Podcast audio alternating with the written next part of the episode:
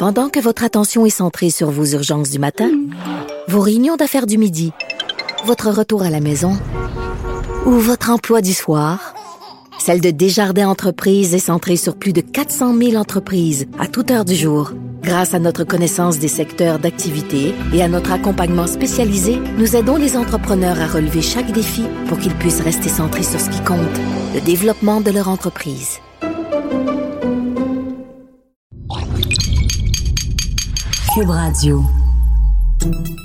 Salut, c'est Charles Tran avec l'équipe dans 5 minutes. On s'intéresse aux sciences, à l'histoire et à l'actualité. Aujourd'hui, on parle du castor. En novembre dernier, on apprenait que le National Trust du Royaume-Uni lançait un programme de réintroduction de castors dans le but d'aider à prévenir et diminuer les inondations sur son territoire. C'est une nouvelle qui a été rapportée dans les plus grands médias, dont le Guardian et la BBC, l'agence France-Presse, qui a fait le tour du monde. Les castors pourraient-ils nous aider à prévenir les inondations? Parce que si c'est le cas, on serait bien content de le savoir ici au Québec. Mais justement, ici, cette nouvelle a soulevé certains doutes, comme nous le raconte Véronique Morin.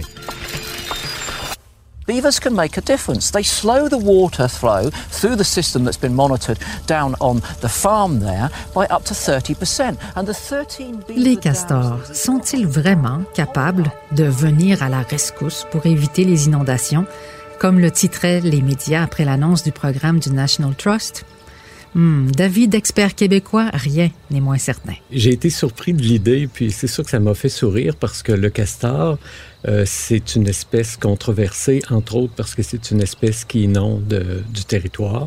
Marcel Darvaux, ingénieur forestier, biologiste et professeur à l'Université Laval, explique que le castor est parfois même considéré comme une espèce nuisible au projet de développement de l'homme.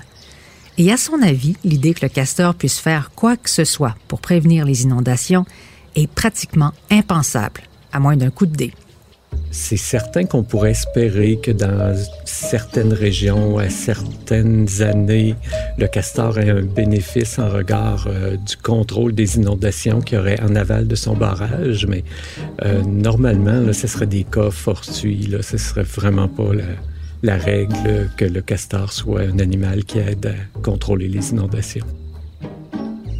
On a même longtemps pensé que le castor et l'homme étaient en compétition, c'est-à-dire que là où l'homme s'installe, il n'y aurait plus de place pour les castors et vice-versa. Mais selon Marcel Darvaux, il s'agit d'un mythe. À preuve, l'une de ses recherches à la forêt du Parquet, au nord de Rouyn-Noranda, en Abitibi, ce qu'on appelle le royaume du castor, il a démontré que ces barrages, les barrages du castor, ne représentaient que 3% de la superficie du territoire. Bref, beaucoup moindre qu'anticipé et laissant la place à l'homme pour ses projets de développement. Fait qu'on pourrait dire qu'on convoite peut-être les mêmes habitats que lui, ou encore quand on construit des routes, c'est souvent dans les bas de pente, c'est là que se trouve le castor. Donc, si le castor ne peut pas nous aider, nous, humains, au moins, il ne nous nuit pas. Alors de penser qu'on ajoute de l'habitat ou on crée de l'habitat pour le castor en construisant des routes, c'est faux. Puis de penser que le castor va toujours venir euh, inonder les chemins qu'on construit, je pense que c'est faux aussi. Mais l'animal emblématique du Canada est néanmoins un animal extraordinaire, comme l'a découvert Marcel Darvaux lorsqu'il a commencé à réellement s'intéresser au castor pour le compte de Canard Illimité. C'est un organisme à but non lucratif dont la mission est de conserver les milieux humides et les habitats qui s'y rattachent aux de la sauvagine nord-américaine. On peut dire, sans faire de mauvais jeu de mots, que l'expert québécois a changé son fusil d'épaule. Euh, juste de mieux connaître le castor, c'était une première étape pour voir dans quelle mesure euh, c'était un ingénieur pour les habitats de sauvagine. Le castor, extraordinaire? En fait, le castor est même exceptionnel et fait partie d'une catégorie à part pour sa contribution unique à la biodiversité de la forêt.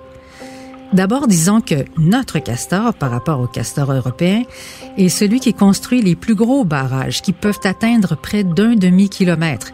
Le record mondial est de 700 mètres en Alberta. Et les étangs des castors peuvent couvrir une superficie de trois terrains de football. Alors on parle plus d'étangs, on parle maintenant de lacs.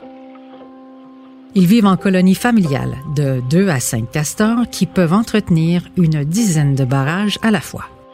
Ils travaillent la nuit pour éviter leur prédateur principal, le loup, qu'ils déjouent aussi en plongeant dans l'eau. Les castors sont d'excellents nageurs.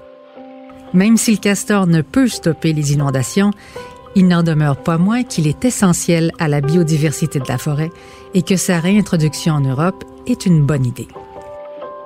Je pense que ça va être vraiment bénéfique parce que le castor, c'est un élément de la, euh, c'est un architecte d'écosystème, puis c'est un élément important de la biodiversité en lui-même, puis aussi parce qu'il génère de nouveaux habitats.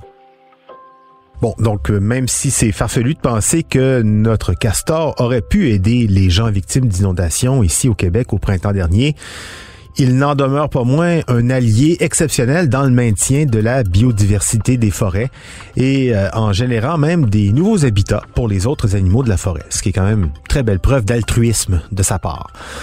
Merci beaucoup Véronique Morin, c'était en cinq minutes.